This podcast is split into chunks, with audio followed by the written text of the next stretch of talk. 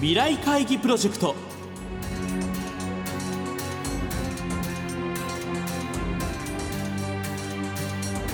この番組は「作り変えよう」をキーワードに企業トップが提示する日本の未来に向けたさまざまな課題について皆さんと共に解決策を考える日本経済新聞未来面の紙面と連動したプロジェクトです。今回は日本経済新聞未来面の紙面の企画をプロデュースしている日本経済新聞特別企画室企画部稲葉俊介さんにお越しいただき2018年の未来面での取り組みを振り返るとともに今後の登場企業展開などについて伺っていきます。聞き手はラジオ日経薬師陣美穂子プロデューサーです。さて今年もあと1時間10分で終わるという時間になりました。1年の締めくくりということですがえ番組を聞いてくださっているリスナーの皆様に改めてこの未来会議プロジェクトについてえお話ししていきたいと思います。日本経済新聞の紙面と日経グループのさまざまなメディアで同時展開している未来会議プロジェクトなんですが現在第7期です。ラジオ番組としては3期目の放送となっています。稲葉さんはこの未来会議プロジェクトの総合プロデューサーというような感じでいいですか？はい、はい、毎回ですね企業のトップの皆さんから、えー課題を出していただいているこの未来会議なんですが、はい。今期の未来面のコンセプトというのは作り変えようということです、ここまでトピックはどんなものがありましたか？新聞の紙面上ではですね、はい。4月以降7回ですね未来面展開いたしました。今年度初めての登場となったのがライオンの浜社長えー日東電工の高崎社長あとはですね2010年から始まった未来面の歴史で初めてですね日経からお題を出しました。はい。これあの私普段ですねあのいろんな大学に行ってですね未来面に関する出前授業を展開してるんですが、ええ。学生さんからも日経からお題を出してほしいというような要望もありましてですあねそうですか。えそういう声を受けて、えー初めて日経からえー日経未来会議の名義でですねお題を出しました。新しい時代にどのような役割を担いたいですかというお題でしたね、はい、はい。これは結構若い皆さんに受けた感じでしたか、そうですね。え大学生だけではなくてですね、中学生、高校生からもたくさんアイデアをいただきました。傾向としてどういうお題に人気があるんですか、今回農業がすごい、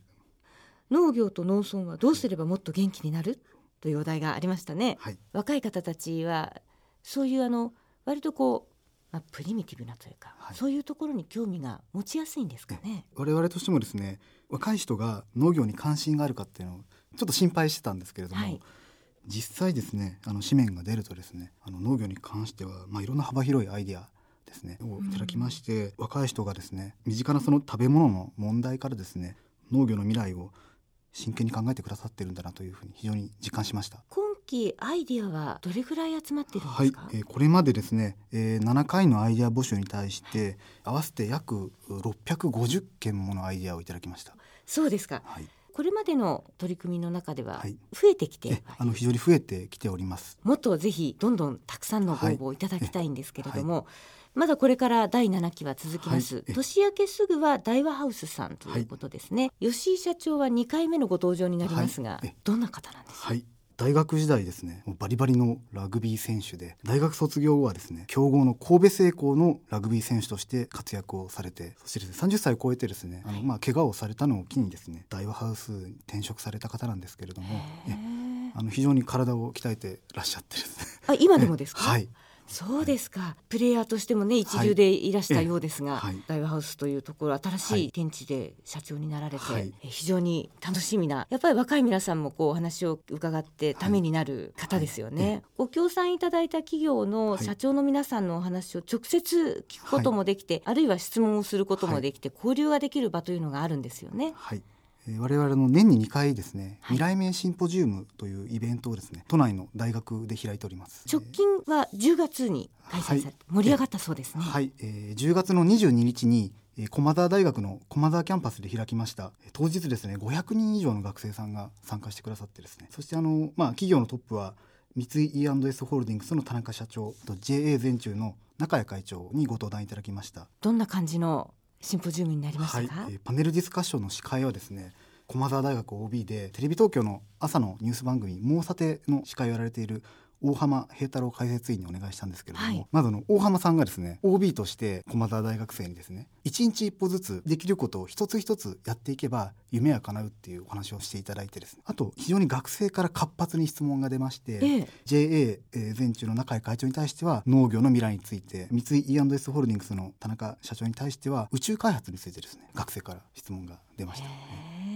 まあ、やっぱり日本を代表するトップ企業の社長にこう直接お話を伺うことももちろはい。んなかなかないですが、え質問できるっていうのは非常に大きなチャンスですよね。はい。質問がなかなか途切れなくてですね最後泣く泣く打ち切らせていただくということが続いております。学生の皆さんをはじめとして若はい。い皆さんにとっては非常に大事なチャンスですが、はい、まだこれからこういうシンポジウムにお申し込みいただくことはできるんですよね。はい、えー2月27日にですねえー明治大学のアカデミーホール。これあのお茶の水駅のすぐ近くなんですけれども、はい。ここでですねまたシンポジウムを開きます。はい、来年2月27日ですね、明治大学アカデミーホール、はい。午後1時半会場はい、2時開演とい。うことですが、えっ、とお申し込みは未来面シンポジウムで検索して、はい。えー表示されたページからできるということですね、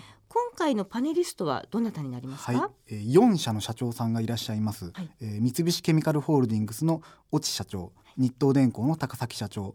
大和ハウス工業の吉井社長三井住友海上の原社長が出席を予定されてます。まあ、ラジオでもおなじみの社長もたくさん、えーおいでくださるということでぜひ参加して、えーみたいなという方ははい。早めにお申し込みをいただければはいと、思い。あの社長同士のパネルディスカッションだけではなくてですね、はいえー学生さんたち挙手をしてですねこの社長たちに自由に質問するコーナーも設けてますんでぜひ積極的にですね質問していただければと思います。ぜひ皆さん積極的にご応募いただければと思います。さあ未来面ですけれども、このプロジェクト若い方たちに参加していただきたいという取り組みだと思いますが、はまだまだ来年度も続くと思いますけれども、えはい稲葉さん最後に未来面に込められた思いを聞かせてください。はい、えーまあ2010年5月から始まった未来面ですね、えー来年からは10年目に入りますそして、えー来年5月には、まあ、平成が終わって、まあ、次のお時代が始まるということで、はいあのまあ、常にその読者に対してこう未来について問いかけを続けてきた、まあ、未来面ですから来年度来年4月以降もですね5月に始まる、まあ、新しい時代を見据えてですねまたあのいろんな企業のトップの方からですね課題を投げかけていただこうと思ってます。ぜひそれに対してたくさんの皆様にご応募いただきたいと思います。さて今年も残りあと1時間ですね。皆さん良いお年をお迎えいただきたいと思います。稲葉さん今日はどうもありがとうございました。ありがとうございました。未来会議プロジェクト。次回は新年1月7日からの放送となります。大和ハウス工業株式会社代表取締役社長 COO 吉井圭一さんにご登場いただき皆さんに向けた課題を発表していただきます。ぜひお聞き逃しなく。